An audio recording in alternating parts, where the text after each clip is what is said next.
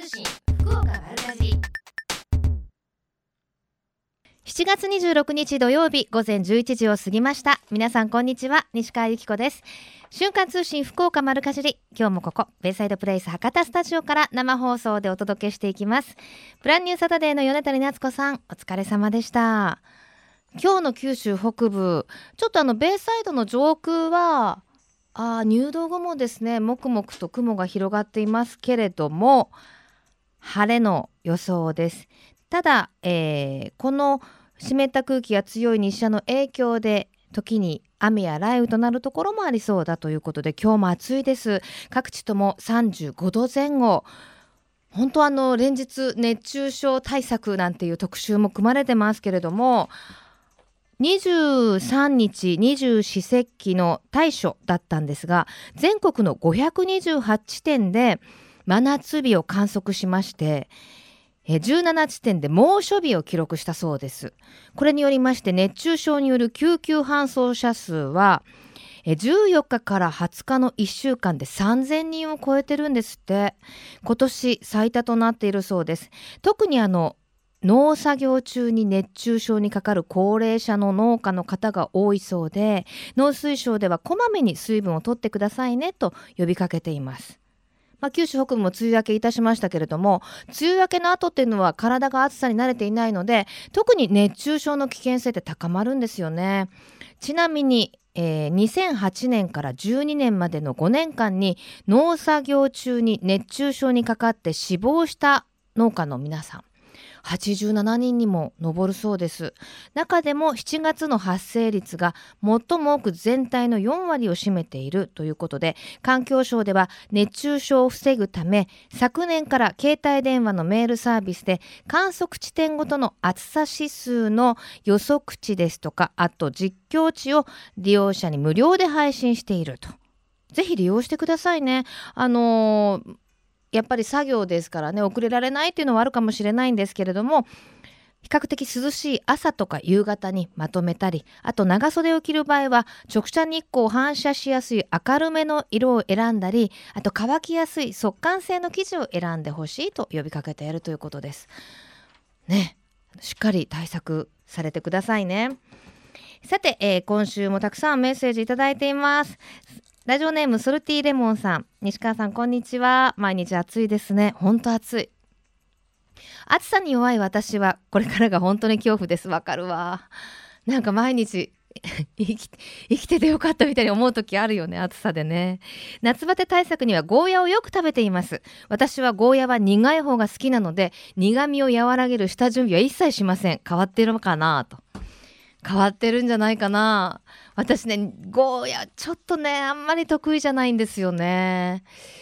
体にいい栄養素がいっぱい入ってるの分かるんですけどだからあれでしょ？ソルティレモンさんはあんまり苦味を取らないけどあれ中の綿が苦いんだよね。だからあそこをこうスプーンとかで綺麗に取ってあげたりあと表面のボコボコのところをねバーナーでちょっと焼いてたわしみたいのでこするといいよって昔聞いたことがあるんですけど。はいどうなんでしょうか。ゴーヤを好きになるようなじゃあソルティレモンさんぜひねレシピなども送っていただければ嬉しいな。この番組では皆様からのメッセージをお待ちしています。メールアドレス丸アットマーククロス FM.co.jp maru アットマーククロス FM.co.jp ファックスは092-262-0787番組のホームページからもメールが送れるようになっています。瞬間通信福岡丸かじりクリックしてください。今日も皆様からのメッセージお待ちしています。瞬間通信。週刊通信福岡丸かじり続いては教えて聞きかじりのコーナーです。え今日は北九州市で、え来週開催されますワッション100万夏祭りについて初代北九州看板娘の内藤亜美さんにお話をお伺いします。内藤さんよろしくお願いします。よろしくお願いいたします。初代北九州看板娘。はい。でらっしゃるんですね。何年前か聞かない方がいいですよねえっと、聞いていただいても大丈夫なんですが、はい、皆さんがちょっとびっくりするかなと。え、え何年前ですか？7年前になります。全然じゃないですかもう。20年前とか30年前とか言われたら どうしようかと思いましたあそうですか。7年前なんですね。じゃあまだ当時のことも随分と覚えてらっしゃるでしょそうですね。当時私が18歳だったので、うんええもう皆さんに助けていただきながら、うん、初代北九州看板娘をもう一生懸命させていただいたという思い出が、ね、えー、そうなんですね。え、はい、一番思い出に残ってるエピソードとかあります？思い出に残ってるエピソードは楽しかったこととか、うん、そうですね。あの初めて和州百万夏祭りの、ええ、あの後ほど私も説明させていただくんですが、はい、パレードに出演させていただいた時に、うん、絶対出ますもんね。看板娘さんね、ね、はい、パレード自体はすごく楽しみだったんですけれども、はい、そこに移動するまでに走らなければいけなくて、ええ同じ初代の看板娘のお姉さんとお兄さんに、息子のお兄さんにもですね、荷物を持っていただき、うん、だいぶ助けていただきながら急いでパレードに向かったという。なるほど。あのあれですよね。大変だったことほど後から思い出すとなんかすごくいい思い出になったりすることってありますよね。そうですね。はい。はいそうなんですね。さあ、はい、そんな思い出残るワッション100万夏祭り。もうすぐですね今年も。そうですね、もう今年もいよいよ近づいてきたなという感じがして、私もワクワクしてます。うん、今年はどんな内容ですか？今年はですね、えー、まず8月2日の土曜日、うん、えっと、午前11時からの開会宣言でスタートします。はいその後ですね、ワッショイよさこい北九州2014が今年も開催されて、そのワッショイよさこい北九州2014に私も審査員として参加させていただきます。おすごい看板娘から7年を経て審査員に。そうですね今年も看板娘のお仕事はさせていただくんですが、ええ、あの和紙よさこい北九州でも審査員をさせていただくという楽しみな、はい、えー、審査のポイントってどんな感じですか？私よさこいってあんまり見たことないんですけど何回かしか。あ審査のポイントですね、うん。えっと、やっぱりですね、あの独創性とかは私は、なんかもう偉そうなことは言えないんですけれども、はいはいはい。すごく楽しみにしているポイントですね。うん、え、何チームぐらい出るんですか？えっとですね、かなり出ます。は。ワッシュよさこいですね。えっとですね、ちょっと今聞いちゃいけないところだったですね、多分ね。いや、もう楽しみにしていただくところなんですけれども、まあ、慌てていかなくても、うん。そうですね、およそ40チームですね。そんなに、じゃあもう本当華やかで、はい、ね。そうですね。楽しみどころいっぱいですね。またね、あの知り合いの方が出てたりとかしてね、またおに大にぎわいになるんでしょうね。そうですね、もう賑わって、はい、もう盛り上がること間違いなしですね。はい。さあ、そしてお昼からはなんか美味しいグルメの祭典があるんですか？そうですね、お昼からはですね、ご当地グルメともう美味しいビールも楽しんでいただけるですね、うん、あのービールフェスタもあるので。お昼の12時から開催されてます。あの私もワッシュ100万夏祭り何度もあのお邪魔してますけど、はい、やっぱりこう暑いですから美味しいビールって合いますもんね。そうですね、美味しいビールもたくさん飲んでいただいてですね、もう暑いけど暑さに負けず楽しんでいただけると思います。はい。さあそして夜もまだまだ眠らない夏祭り。そうですね。ね夜7時からは夏祭り大集合があります。はい。えっと、代理伝承山笠、小倉祇園太鼓、若松五平田林、うん、え黒崎祇園山笠、八幡東ねぶた、戸畑祇園大山笠ですね、6つのお祭りが勢ぞろいします。おお、郵送ですね。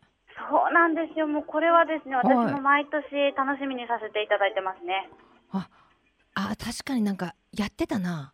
すごい。見たことご覧になられたこと、はいあると思います。あ本当ですか？ただちょっと私住まいが福岡なのでこう後ろ髪引かれながら帰るみたいな時に確か盛り上がってたんじゃないかなあなるほど。福岡の方だったらそういうことがありますよね。ね。なんか仕事で行くことが多かったのでね。そういうことも多かったんですけれども、ね、ぜひ途中まででも楽しんでいただきたいイベントですね。ね。なかなかだってそう一堂に揃うってことないでしょ？そうですね。ないですね。ね。もうぜひその遠い地域の方だからこそ、うん。普段は行けないち、あのー、各地のお祭りを一気に見ていただけるというお祭りなので、うん。はい、遠い地域にお住まいの方だからこそ来てほしいっていう思いが。ありが、わかりました。頑張ります。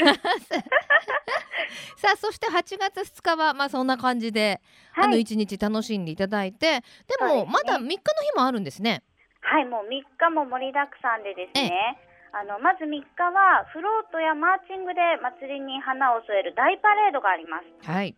でそのパレードに看板娘も出演させていただくんですが、うん、あの前回例年はですね看板娘は2人とか息子も含めて3人ぐらいだったんですけれども、今年ならではですですね、はい、あの私も含め娘息子合わせて6人参加させていただくので、まあ そうなんですねななのでぜひ看板娘を見つけたら手を振っていただきたいなと思ってます。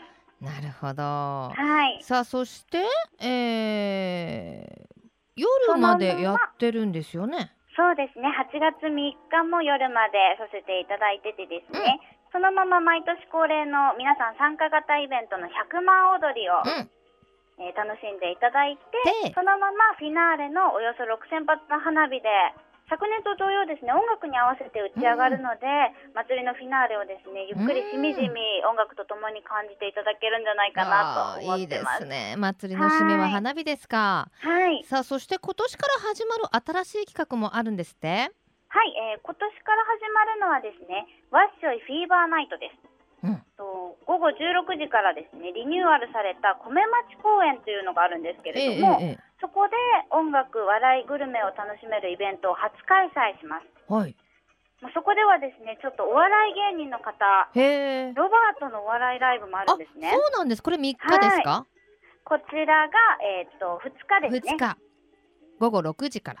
はい。ああ、そうですか。まあまあ。午後、えっ、ー、とですね、16時からです。16時からですね。あ、16時、4時からですね。そうですね。はい、なので、ちょっとサブカルチャー的楽しみもこちらで楽しんでいただいて、うんうん、えそしてもう一つ今年から始まるのが、あの夏夏祭り大集合の前に披露されるオリオ神楽という。あ神楽。はい。そちらのステージも楽しみいただけるかなと思います。うんまあ、会場っていうかもう広いですからねいろんな楽しみ方ありそうですね。はいでは最後に一言メッセージをどうぞ。はい、えー、和州百万夏祭りはですね、楽しい、美味しい、美しいイベントが盛りだくさんなので、暑いと思うので水分補給はしっかりされて、暑い夏を上回る熱気と魅力を持った和州百万夏祭りを存分に大切な方とお楽しみいただければと思います。当日会場でお待ちしてます。ありがとうございます。内藤さん、喋りうまいね。いえいえ、ありがとうございます。はい、ありがとうございました。はい、ありがとうございました。ぜひね内藤さんご自身にも会いに行っていただきたいと思いますえ今日は北九州市で来週末に開催されますワッショイ100万夏祭りについて初代北九州看板娘の内藤亜美さんにお話を伺いしました瞬間通信福岡丸かじ金シャイ福岡のえみちゃんのコーナーです。今週は倉手でぶどうを作っていらっしゃいます。小長光隆さんそして岡松俊則さんスタジオにお迎えしています。ようこそ。よろしくお願いいたします、よろしくお願いします。さあ今日は、えー、美味しいものをご紹介いただけるんですよね。はい、はい、えー、JA 直販館内の、えー、ぶどうをですね、えー、紹介させていただきます。もうなんかやっぱこれからの季節テンション上がる果物の一つやっぱブドウですよね。はい、はい、あの JA 直案では今どんなブドウができてますか？えー、メインはですね、うん、えー、巨峰あとピオーネとか、うん、えー、シャインマスカットいろいろ揃ったあの多品目があります。ねあの昔はあのちっちゃいぶどうぐらいしか私あんま食べたことなかったんですけど今いろいろありますね。いろいろあります。はい、ねシャインマスカットとかだって皮が食べられるでしょ？はいあれまたちょっと違った食感で美味しいですよね。はい。はい、で今日は今の時期まあ、えー、巨峰そうですとピオーネ。であの8月1日からですね、えええー、ぶどう祭りということで、うん、えー、JA 直販館内で、えー、キャンペーンを行います。はい。じゃあそのキャンペーンをちょっと後ほどお聞きするとして、はい、お二人ともぶどうを作られてそうですやってます。はい。もういついつぐらいから？えー、私はあ私の親父の代からで、うん、えー、昭和40年代からやってます。そうですか。えーと、私はあの祖父の代から昭和35年ぐらいから、えー、今日あキャンベル当時キャンベルを植えたっていうふうに聞いております。そうですか。じゃあもう本当にブドウ作りのエキスパートと言ってもね。まあなればいいんですけど。いいと思うんですけれども ブドウ作りどんなところがご苦労ですか？そうですね。あのーえーと、台風とかですね、うんうん、天候に左右されるんでですね、はい、えー、そういうのを見ながらですね防除したり防除もなるべくやらないようにですね、はい、あのー、心がけてはいるんですが、うんうん、どうしても天候の具合ですね。なるほど、はい、ねどうですか、うん、まあ、自然が、あのー、相手になることなので。えー思うようになかなかなりませんですね。そういう意味では今年の天候はどうですか？自然は味方につけられた感じですか？うん、前回の台風がね、あのこちらの方には来ませんでしたので、うん、今のところ順調に育っております。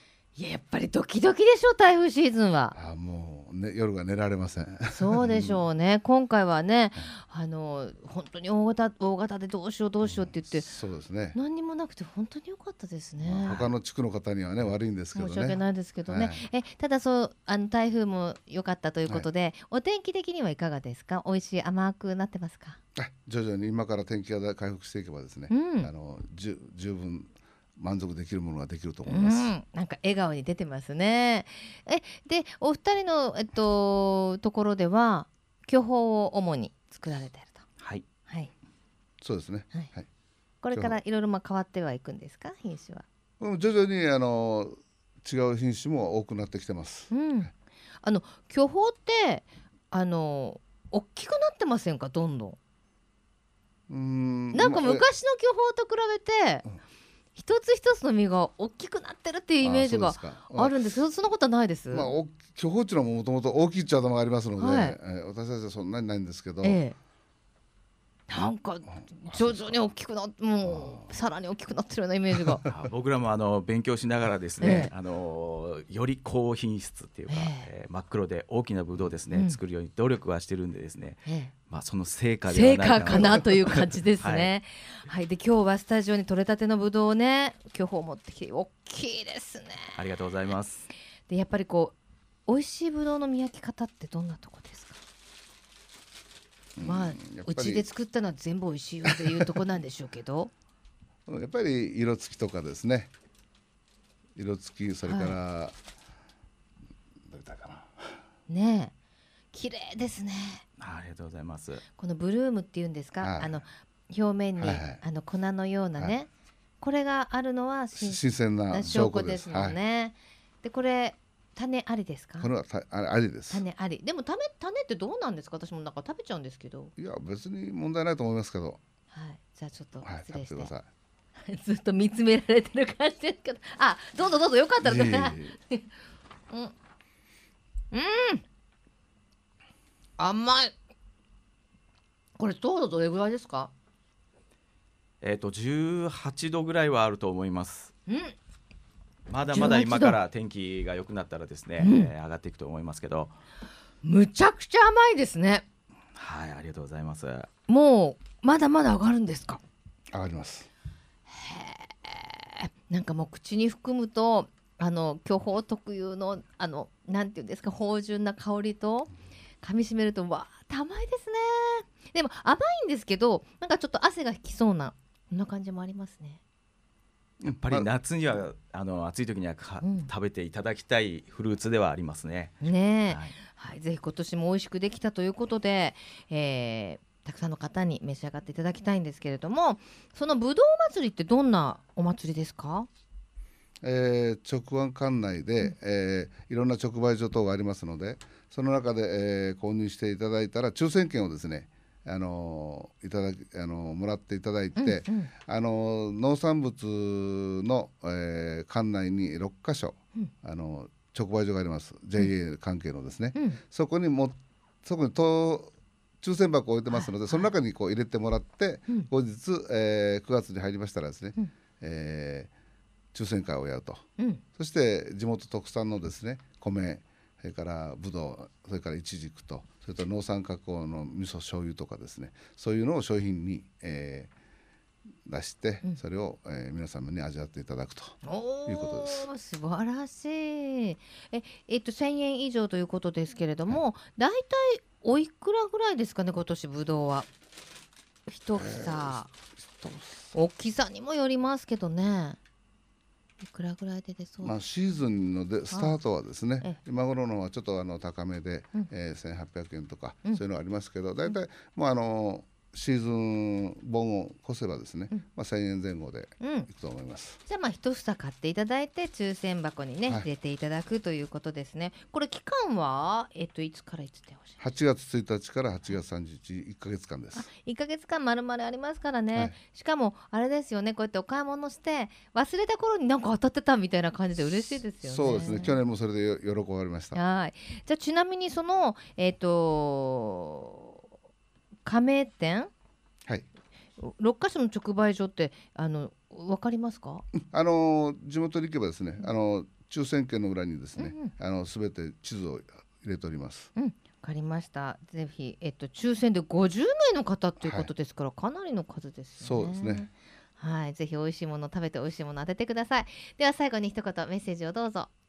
はい、えー、今年も美味しいぶどうができておりますので、うん、ぜひ、えー、倉手町にお越しいただいて、えー、ぶどうあ JA 直販にお越しいただいてですね、はい、えー、ぶどうを、えー、ご賞味いただければと思います。はい、どうぞ。えー、はい。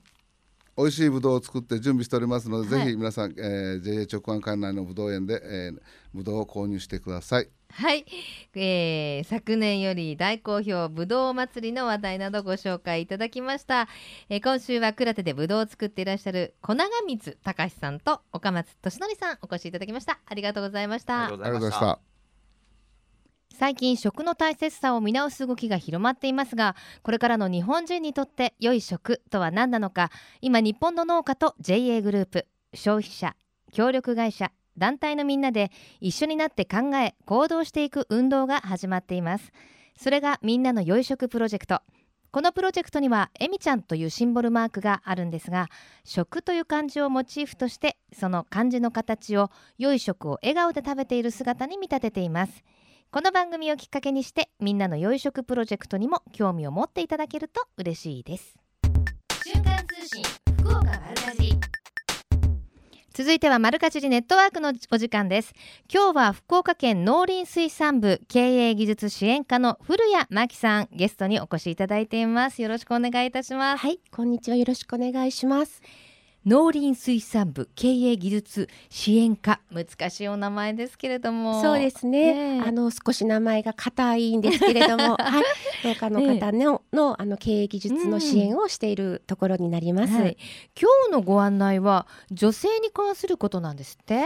そうですね、うん、あの私どもあの女性農業者支援係ということで、うん、あの女性農業者のあの活躍を推進しているようなあの業務になります、うん、具体的にはどんなことですか？はい。あの女性が、まあ、農業経営の中で自分のあの視点女性らしい視点などを生かして、どんどん経営をですね、うん、良くしていこうと。それを、まあ、県としてあのいろいろなあの側面から応援させていただこうと。そういうふうな仕事をしております。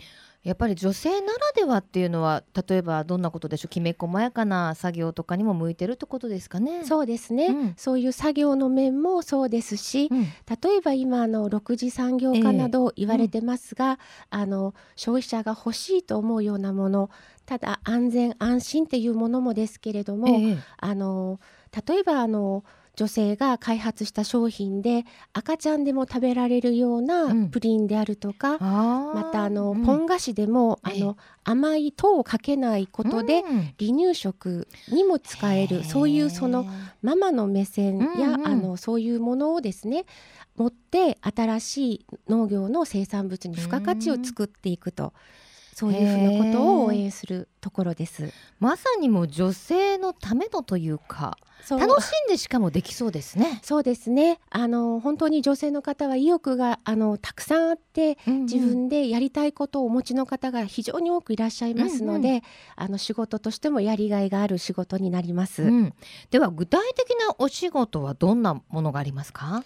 そうですね。あの今日ご紹介をさせていただきますその女性の力を生かす園芸農業強化事業というのも、うん、あの一つあるんですけれども、これはあの育児や介護など家庭と仕事の両立を望んでいらっしゃる就職希望者の方に、収穫や調整など、まあ、主に農業では女性が担っておられるようなきめ細やかな作業を担う人材を必要とされている園芸農家またパッケージセンターに派遣することで、ええ、就職のあの希望者の方には働く場を提供いたしますしまたあの県が進めております雇用型の経営、うん、園芸農業も支援するとそういうふうな内容の事業もあのさせていただいております。うん。うん、そうなんですね。で実際に今募集中のお仕事が、まあ、パターンとしては2つ、はい、はい、ありまして、ええ、一つはあの直接園芸農業をされている農家さんのところでお仕事をしていただきたいというふうに、あの考えているもので現在は3名のあの方を今募集しております。うんであの仕事の内容としましては1日まあ4時間程度のあの家庭と両立ができるような範囲であのお仕事の時間を、まあ、あの少し短めに、ええ、あの設定をしてあの今ですと,、まあえーと、ときゅうりやトマトそれから果実ぶどう先ほどあったようなぶどうの収穫調整そういう作業をお手伝いいただくというふうな内容になっております。実際に農作物に触れてっていうことですね。そうですね。へえ、これは場所はどのあたりになりますか？そうですね。あの今3名あの募集しているところはあの朝倉の方があの発揮朝倉市の破棄、うん、それと朝倉郡の筑前町もう一つ豊前市の小石原というところでですね、あの農家の方がお仕事をあの手伝っていただきたいということで、あの募集をしております。そうなんですね。あの具体的にこうやってどこどこでこんなお仕事ですよっていうのがわかるのでね。そうですね。ねはい、求人の中でもそのようなものをですね、うん、あの出しておりますので、うん、あのぜひご興味のある方はあの見ていただきたいと思っております、うん、ちなみに今は3名ですけれども今後追加募集の予定は終わりですか？はい。あの福岡県の園芸農業は冬からにかけてまたいちごやあの果物、あの盛んになってまいりますので、えーはい、今後さらに15名程度ですね、あの派遣をあの予定しているところです。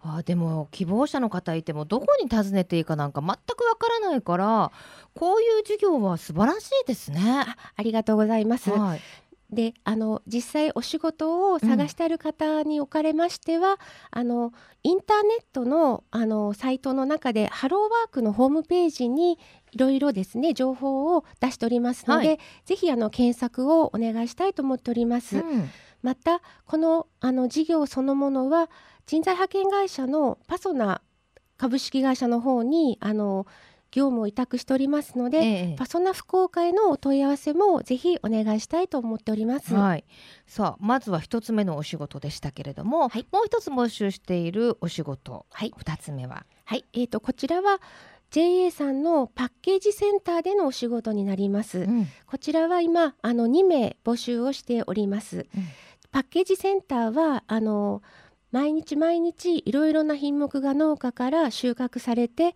そのパッケージングをするわけですけれども、うんうん、こちらの方は1日8時間程度の、まあ、ほぼフルタイムに近いようなあの就業時間になっております。はいで仕事の内容も季節季節で収穫されるものが違ってまいりますので、うんうん、今からですとアスパラガスやきゅうりトマトそういったものが中心になりますし、うん、また冬に向けてはいちごトマトそういうものがですねあの作業の品目の中心になってまいります。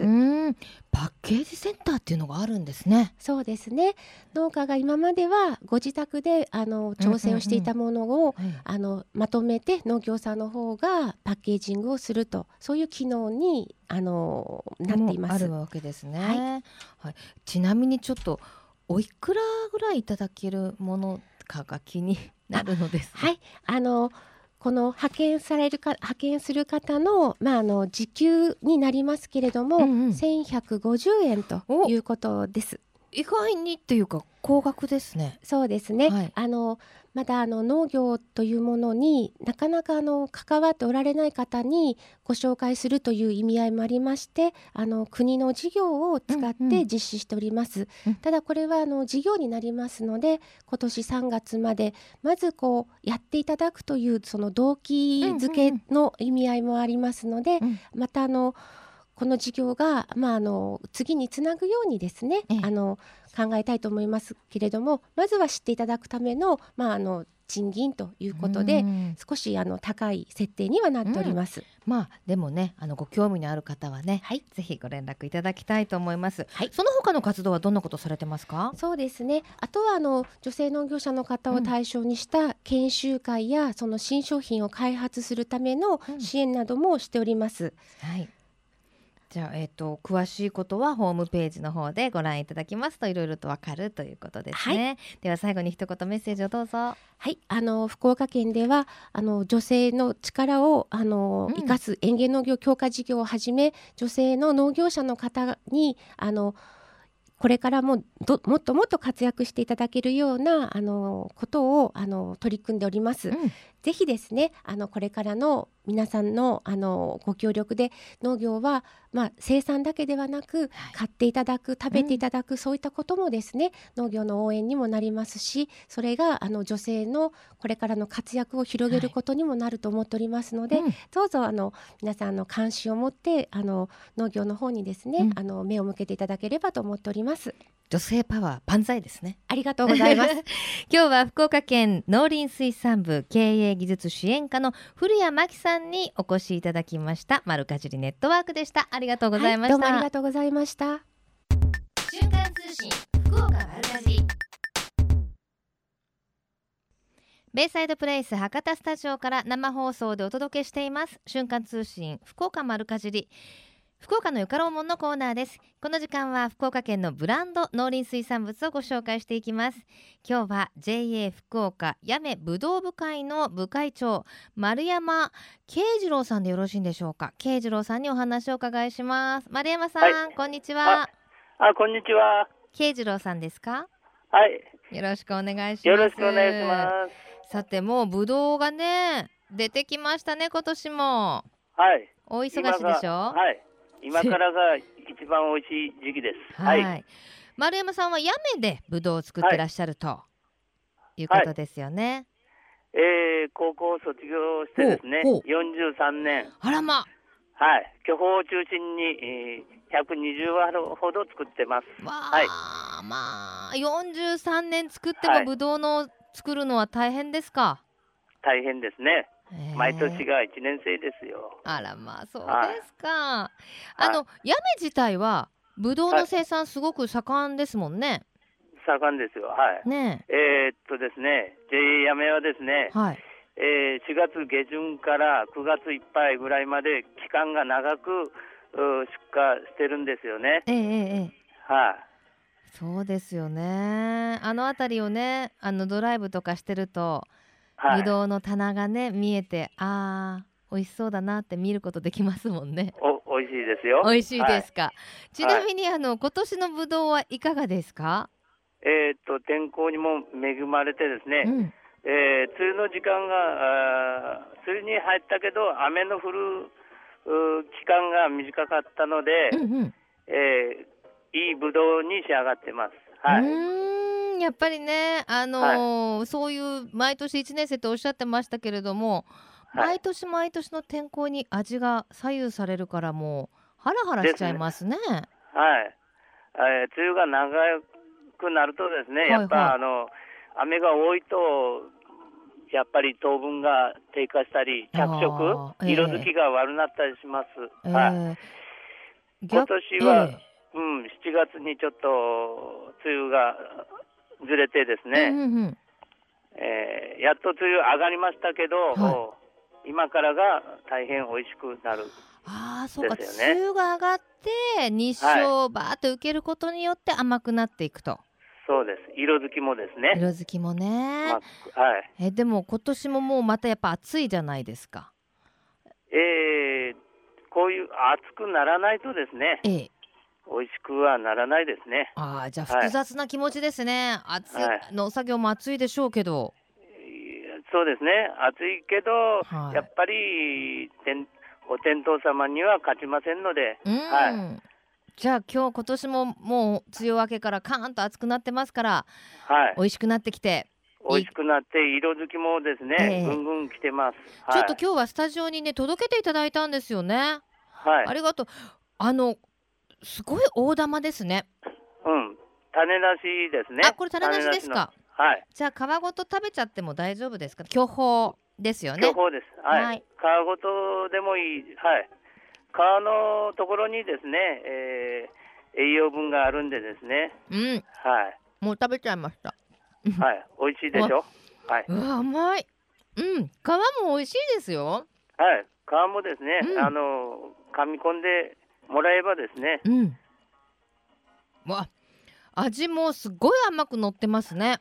はい、糖度も18度以上、どうかしたら20度ぐらいありますね。うわ、そうですか。はい。で、今はこの教法、いつ頃まで楽しめますか？はい、えー、っと、やっぱり9月中旬ぐらいまではありますね、うん、教法はですね。うんうん。はい。いろいろと品種がありますので、ええ、はい。え、えっと、丸山さんのところ何種類ぐらい使作ってらっしゃるんですか？えー、と私のところは巨峰ピオーネ、うん、えー、最近急上昇中でありますシャインマスカットですね。はい。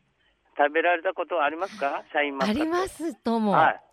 いや私も衝撃で去年、はい、あの果物屋さんでね、はい、2500円だったかな、はい、相当悩んだんですけど買って食べましたものすごく美味しかった皮ごと食べられるんですよね、はい、あれは女性の方にとても人気のある品種ですね。うん、あの、はい、普通のブドウと比べると中の果肉がちょっとサクッとした感じですよね。はい、うん。かシャクシャクシャクシャクって食べる感じ。そうですね。はい。うん。食べやすいです。はい。ね、それいつからですか？シャインマスカットは。えハウスものはもう出てるんですけどね。うんうん。えー、普通の路地やったらお盆過ぎぐらいからです。8月下旬ぐらいからがじゃあもう一番美味しいです。あとちょっとシャインマスカット、ね、あと何日か寝たら食べられますね。はい、であのぶどうですけど、はい、あの美味しいぶどうを磨けるポイントってあります？えー、っとですねあの加工と言いますか軸と言いますか。はいえー、軸が緑でですね、はははえー、果実に張りがあり、うん、花粉のよくついているものブルームですねはい、それが新鮮で美味しいです。はい。もう今日あの差し入れていただいたのはまさにその条件全部揃ってますね。はい、ブルームですね。ブルームですね。これははい、ブドウのお化粧ですね。うん。はい。ねえ、だからあれ買ってきて、あの、いっぺんに食べきれない時って冷凍とかも美味しいですよね。はい。冷え冷蔵庫で冷凍してもですね、うん、シャーベットみたいでえー、美味しいですよ。美味しいですよね。はい、子供さんあたりに食べさせるのはそういうシャーベット状にですね、うんうん、作って。あの、一回凍らせてちょっと外に出しといて、あのつるんと剥けるんですもんね。はい。あれは美味しいですよね。ねなんか本当の、はい、あのシャーベット天然のシャーベットってことですからね。ですね。本当の果物のですね。はい。わ、かりました。じゃあ今年も上々な出来上がりということで、はい、リスナーの皆さんに一言メッセージをいただけますか？はい。皆さん JA やめぶどうは美味しくなるよう栽培しています、うん、ぜひぜひご賞味してください。はい。よろしくお願いいたします、はいぶどう作り43年最後に丸山さんにとってぶどうとは何でしょう？えー、なんて言いますかね家族みたいですね。ああ、そうですか。本当にじゃあもう手にね、あの手塩にかけて育てたぶどう、はい、ぜひ一人でも多くの方に召し上がっていただきたいですね。はい、今日はどうもありがとうございました、はい、どうもありがとうございます。はい。はい失礼します。なんかお話聞いてると人柄までね伝わってきますね。今年も美味しくできています。え JA 福岡やめやめぶどう部会の部会長丸山慶次郎さんにお話を伺いました。ありがとうございました。このコーナーは福岡県農林水産物ブランド化推進協議会の協力でお送りしました。瞬間通信福岡丸かじ瞬間通信福岡丸かじり今月のプレゼントです。福岡県農林水産物ブランド化推進協議会からいただきました。福岡県楽パンナコッタセッタセット。えー、1つが 120g、まあ、プリンみたいな容器に入っているんですがこちら15個入りを5名様に差し上げます。パンナというのは生クリームという意味でコッタというのは煮るというイタリア発祥のデザートです。風味豊かでコクのある福岡県産牛乳で作っています。滑らかな食感とまろやかな美味しさをお楽しみください。福岡県では福岡の農業応援ファミリーを募集中です。これは福岡育ちの美味しい食材をたくさん買って福岡の農林水産業を応援しましょうという試みです。登録は無料。ご登録いただきますと農業農村体験ツアーに参加できます。具体的にどんなものがあるかと言いますと大木町でしめじとアスパラガスの収穫体験だったり朝倉で田植え体験とジャムを作ったり糸島での地引き編み体験などなど面白そうなものがいっぱいありますよ。他にも旬の農林水産物の情報がメールで届いたり特選も特典も盛りだくさんです。詳しくは福岡の美味しい幸せと検索してみてくださいね。たくさんの方にご登録いただきますようお願いいたします。さあでは今週も本当にたくさんのメッセージありがとうございます、えー、まずはラジオネームなおさん。野菜大好きな私なんですが春菊はちょっと苦手。けれどこの放送を聞いてん意外に今なら食べられるんじゃない？先週のね特集が春菊でしたからね。と思いました。博多野菜の代表格だったなんて知りませんでした。鍋物ぐらいしかイメージが湧かなかったんですよね。と。あの私ね番組の頭でゴーヤがちょっと苦手とか言っちゃった手前ちょっとなんか話しにくいところもあるんですが意外とエイヤって食べてみるとあちょっとイメージ違ったとか、まあ、もちろん食べ方とかもありますけど春菊はね昔私も苦手だったんですけど今大好き。あの独特の香りがたまらないね。やっぱ癖のあるものが好きになってくるんでしょうね 年齢とともにね。さあそして先週ごめんなさい放送に来たメールでちょっとご紹介できなかったんですがラジオネームチルチンさん。えー、先週の土曜日が49回目のバースデーだったんですね。おめでとうございます。